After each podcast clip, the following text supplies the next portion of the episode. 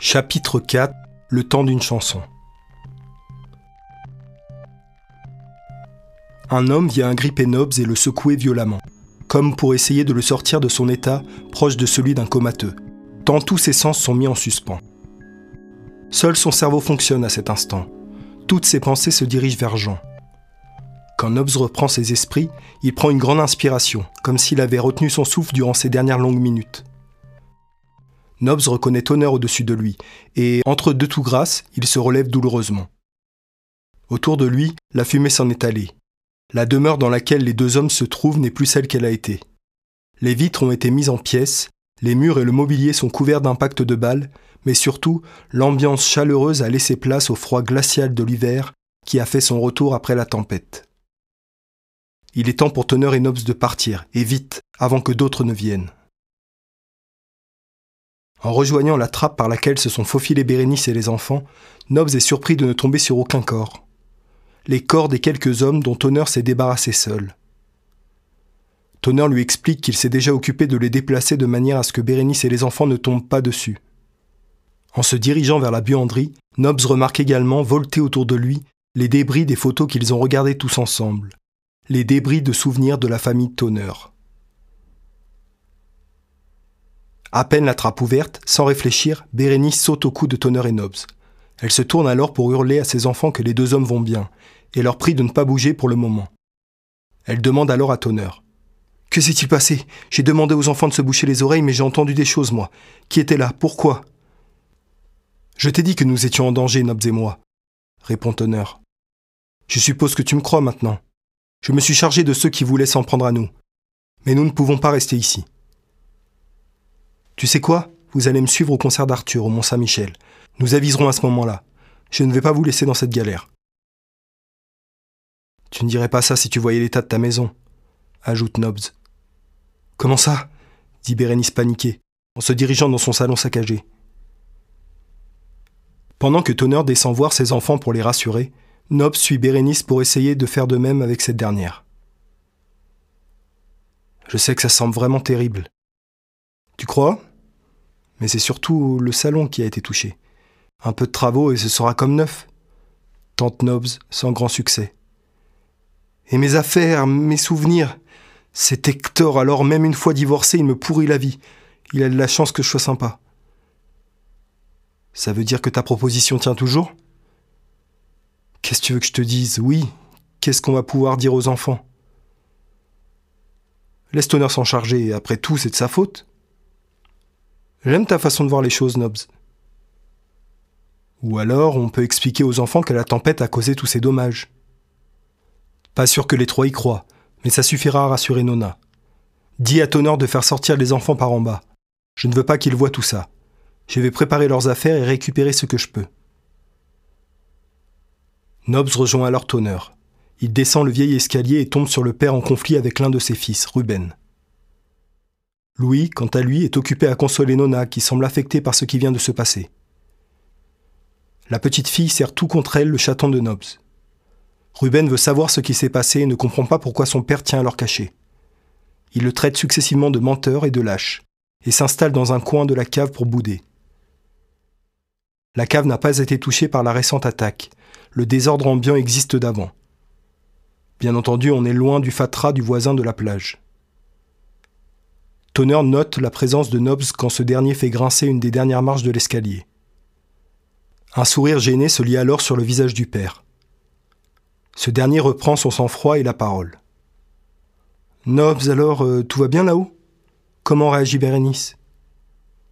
Mal, forcément, mais j'ai tenté de la rassurer. Je pense que l'assurance marchera. Après tout, ce n'est de la faute de personne. On ne contrôle pas Mère Nature. Mère Nature? Demande Tonnerre, pas au courant du mensonge que Nobs a préparé avec Bérénice. La tempête, voyons, la tempête a causé tous ces dégâts. Bérénice a dit de passer par en bas, ajoute Nobs, pour expédier rapidement son mensonge. Sûrement par ici, poursuit-il en montrant la seule porte du sous-sol, qui doit donc forcément être celle que Bérénice a évoquée. Tous passent donc par la porte en question et empruntent un escalier qui longe le mur arrière de la maison les ramenant au niveau du pont. Bérénice les rejoint par la porte d'entrée, chargée d'affaires. Au lieu de me regarder, venez m'aider lance Bérénice aux autres, encore énervée de l'état dans lequel se trouve désormais sa maison. Les enfants et Nobs s'occupent d'aider Bérénice alors que Tonnerre se rend à sa voiture. Celle-ci se trouve être inutilisable. Les pneus ont été crevés. Ils ne pourront donc pas l'utiliser pour partir d'ici. Il revient ensuite auprès des autres pour demander à son ex-femme. Tu sais où on peut emprunter une voiture dans le coin? J'ai ma voiture, moi. Je l'entrepose dans une vieille écurie qui ne sert plus à personne. Je la gare là en attendant le retour des beaux jours. Il est un peu plus loin sur ce chemin-là, dit-elle en désignant du doigt un sentier longeant le bois qui se trouve juste derrière sa maison. Ça me va, partez devant. Avec Nobs, on va récupérer quelques trucs dans ma voiture. On vous rejoint tout de suite. En marchant en direction de la voiture de Tonnerre, Nobs lui demande, curieux de savoir. Ton idée, c'était de voler une voiture, c'est ça? Perspicace, petit Nobs. Content qu'on se comprenne enfin. Je n'ai pas dit que je cautionnais. Sinon, je pensais à un truc à propos de l'attaque de tout à l'heure. C'était des collègues à toi? Je n'ai rien vu de la scène. Ils étaient nombreux Tu t'es battu contre eux? Où sont-ils maintenant? À mon réveil, ils avaient disparu. Pas de souci à se faire, si ça peut te rassurer, l'agence nous apprend à ne jamais laisser traîner des cadavres derrière nous. Ne t'en fais donc pas. Je ne m'en fais pas, répond Nobbs machinalement, en ne pensant pas ce qu'il dit. Bien sûr qu'il s'inquiète, bien sûr que ça ne le rassure pas. Il tente alors de changer de sujet. Qu'est-ce qu'on doit récupérer dans ta voiture? Rien d'important. Quelques armes dont nous aurons peut-être besoin. Mais ce n'est pas pour ça que je t'ai fait venir avec moi. Les armes, j'aurais pu les récupérer seul, pour t'éviter un traumatisme de plus. Un traumatisme? J'ai déjà vu une arme. Tu en as déjà tenu une? Tu t'en es déjà servi d'une? Non, mais ça fait partie des choses que j'aimerais faire une fois dans ma vie. Content de te l'entendre dire. Je voulais dire, dans le pire des cas, tirer sur des bouteilles en verre, jamais sur un être humain. Tu n'auras peut-être pas le choix. Je ne veux pas parler de ça. Si je reste avec toi, c'est pour que tu t'occupes de toute cette partie-là, dit-il anxieux, avant de lui demander pourquoi il l'a emmené avec lui. On va se débarrasser de ma caisse. En voyant les grands yeux de Nobs, Tonner précise. On lâche le frein à main et on pousse Nobs. Dans le ravin poursuivit-il doucement, alors que Nobs hoche la tête mal à l'aise. Ce dernier souffle un bon coup et relativise. Après s'être débarrassé d'un corps aux côtés de Tonnerre, il peut bien faire disparaître une voiture. Mais intérieurement, il espère vraiment retrouver rapidement sa vie d'avant, si cela est encore possible. De près, on voit bien que la voiture de Tonnerre n'a pas seulement été victime de la pluie qui accompagnait l'orage, mais également d'une pluie de balles. Tonner sort un sac de sport noir du coffre et y range les trois pistolets qu'il a dans sa boîte à gants. On peut y aller maintenant? Desserre le frein à main et viens m'aider. Les deux hommes poussent, sans trop de difficulté, la voiture jusqu'à l'autre côté du pont et la lâchent au niveau de la pente raide et glissante. Le véhicule finit seul sa descente au fond de la rivière. Pourquoi se débarrasser de la voiture en fait? demande Nobbs, en suivant Tonner qui avance d'un pas pressé, pressé de quitter les lieux. Avec un peu de chance, l'agence pensera que nous sommes partis avec mon véhicule et se concentrera sur la recherche de son matricule et non d'un autre. Quand Nobbs et Tonner rejoignent enfin Bérénice et les enfants, cette dernière est en train de découvrir sa voiture. Tonner ne peut faire autre chose qu'émettre un avis quand le véhicule est révélé. Tu as enfin changé ta voiture ridiculeusement petite pour un modèle familial. C'est une bonne chose. File-moi les clés, je vais conduire. Non, fais-moi confiance, tiens, pour une fois, lance-t-elle, amenant Tonner à lever les yeux au ciel. Nobs, tu vas monter devant avec moi. Tonner prendra sa fille sur ses genoux. Si elle a de la chance, elle aura peut-être même le droit à un câlin, cette petite. Finit Bérénice, en lançant cette légère pique à son ex-mari.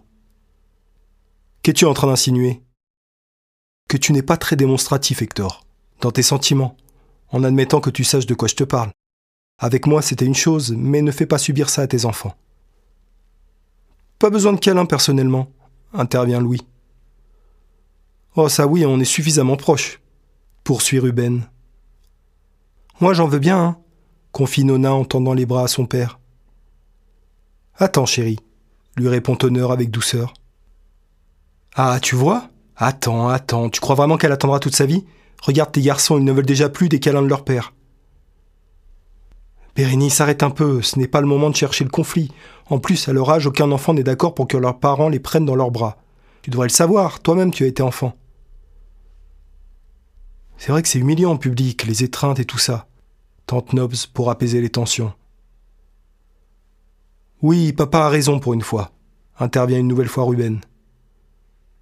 Arrêtons cette discussion dès maintenant avant que je ne m'énerve et décide de vous laisser tous les deux au milieu de la route, dit Bérénice, pour avoir le dernier mot et être sûr de ne pas être contredite durant le reste du voyage. En effet, même si la voiture est pleine à craquer, entre des passagers en trop et les sacs venant boucher chaque parcelle d'espace restante, la route se fait sans plainte quelconque, sauf peut-être de la voiture qui roule avec difficulté. Tonner et Nobs en particulier ne disent pas un mot, de peur de se retrouver abandonnés au bord de la route. À cause de l'ambiance glaciale qui règne entre les deux ex-époux, il fait plus froid à l'intérieur de la voiture qu'à l'extérieur, bien que le chauffage fonctionne. Le froid se glisse dans les paroles de l'unique chanson enregistrée sur la bande de la cassette qui passe en boucle, étant coincée dans le lecteur.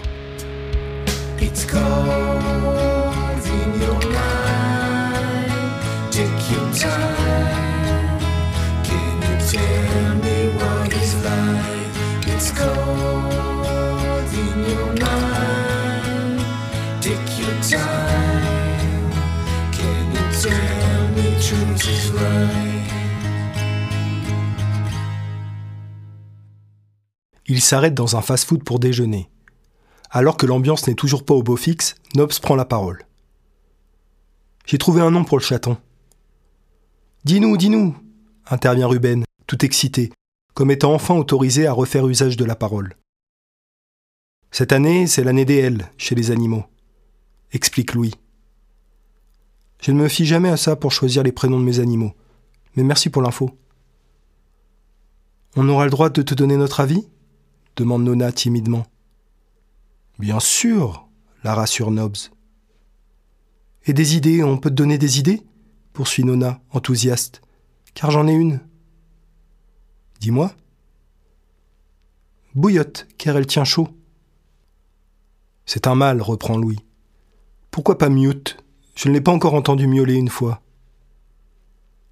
Non, Gu, ce serait mieux, dit Ruben. Moi, j'avais pensé à Petit Jean, explique Nobs. Petit Jean? répète la Benjamine, peu convaincue. C'est bien, je trouve, poursuit-elle poliment. Ah oui, comme dans Robin des Bois. Cool dit Ruben. Ou tout simplement comme son fils, s'exclame Louis. Après, j'ai choisi le prénom que je voulais lui donner, mais vous pouvez tout aussi bien lui en donner un autre. Ce ne sera pas un problème. En plus, je ne crois pas que les chats se reconnaissent bien par leur prénom. Certains si, intervient de nouveau Louis, visiblement bien au courant de toutes sortes de choses. Il est clairement l'élève studieux de la famille. J'aurais besoin de vous pour l'éduquer un peu, fait remarquer Nobs, alors que le chat tente à plusieurs reprises de monter sur la table pour piquer dans les assiettes. Tous mangent leur hamburger et leurs frites. Tous sauf Bérénice qui s'est pris une salade. Elle souhaite faire attention à sa ligne, les fêtes de Noël apportant avec elle suffisamment de kilos supplémentaires.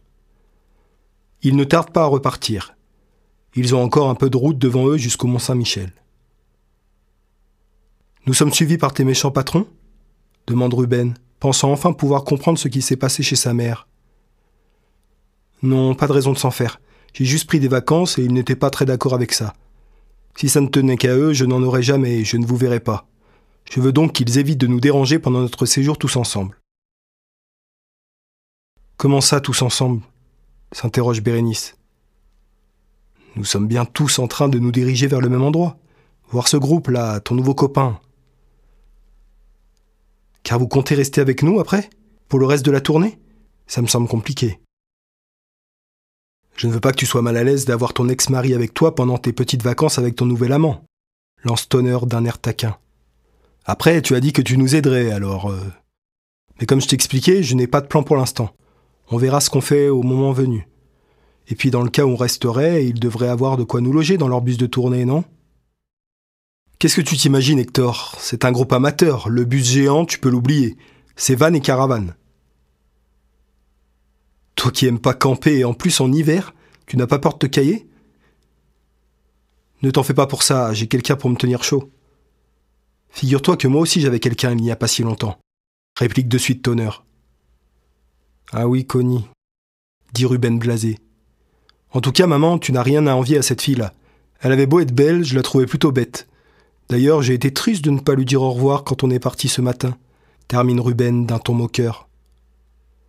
Oh, arrête un peu, toi, exige Tonner, frustré par les mots échangés avec son ex-femme.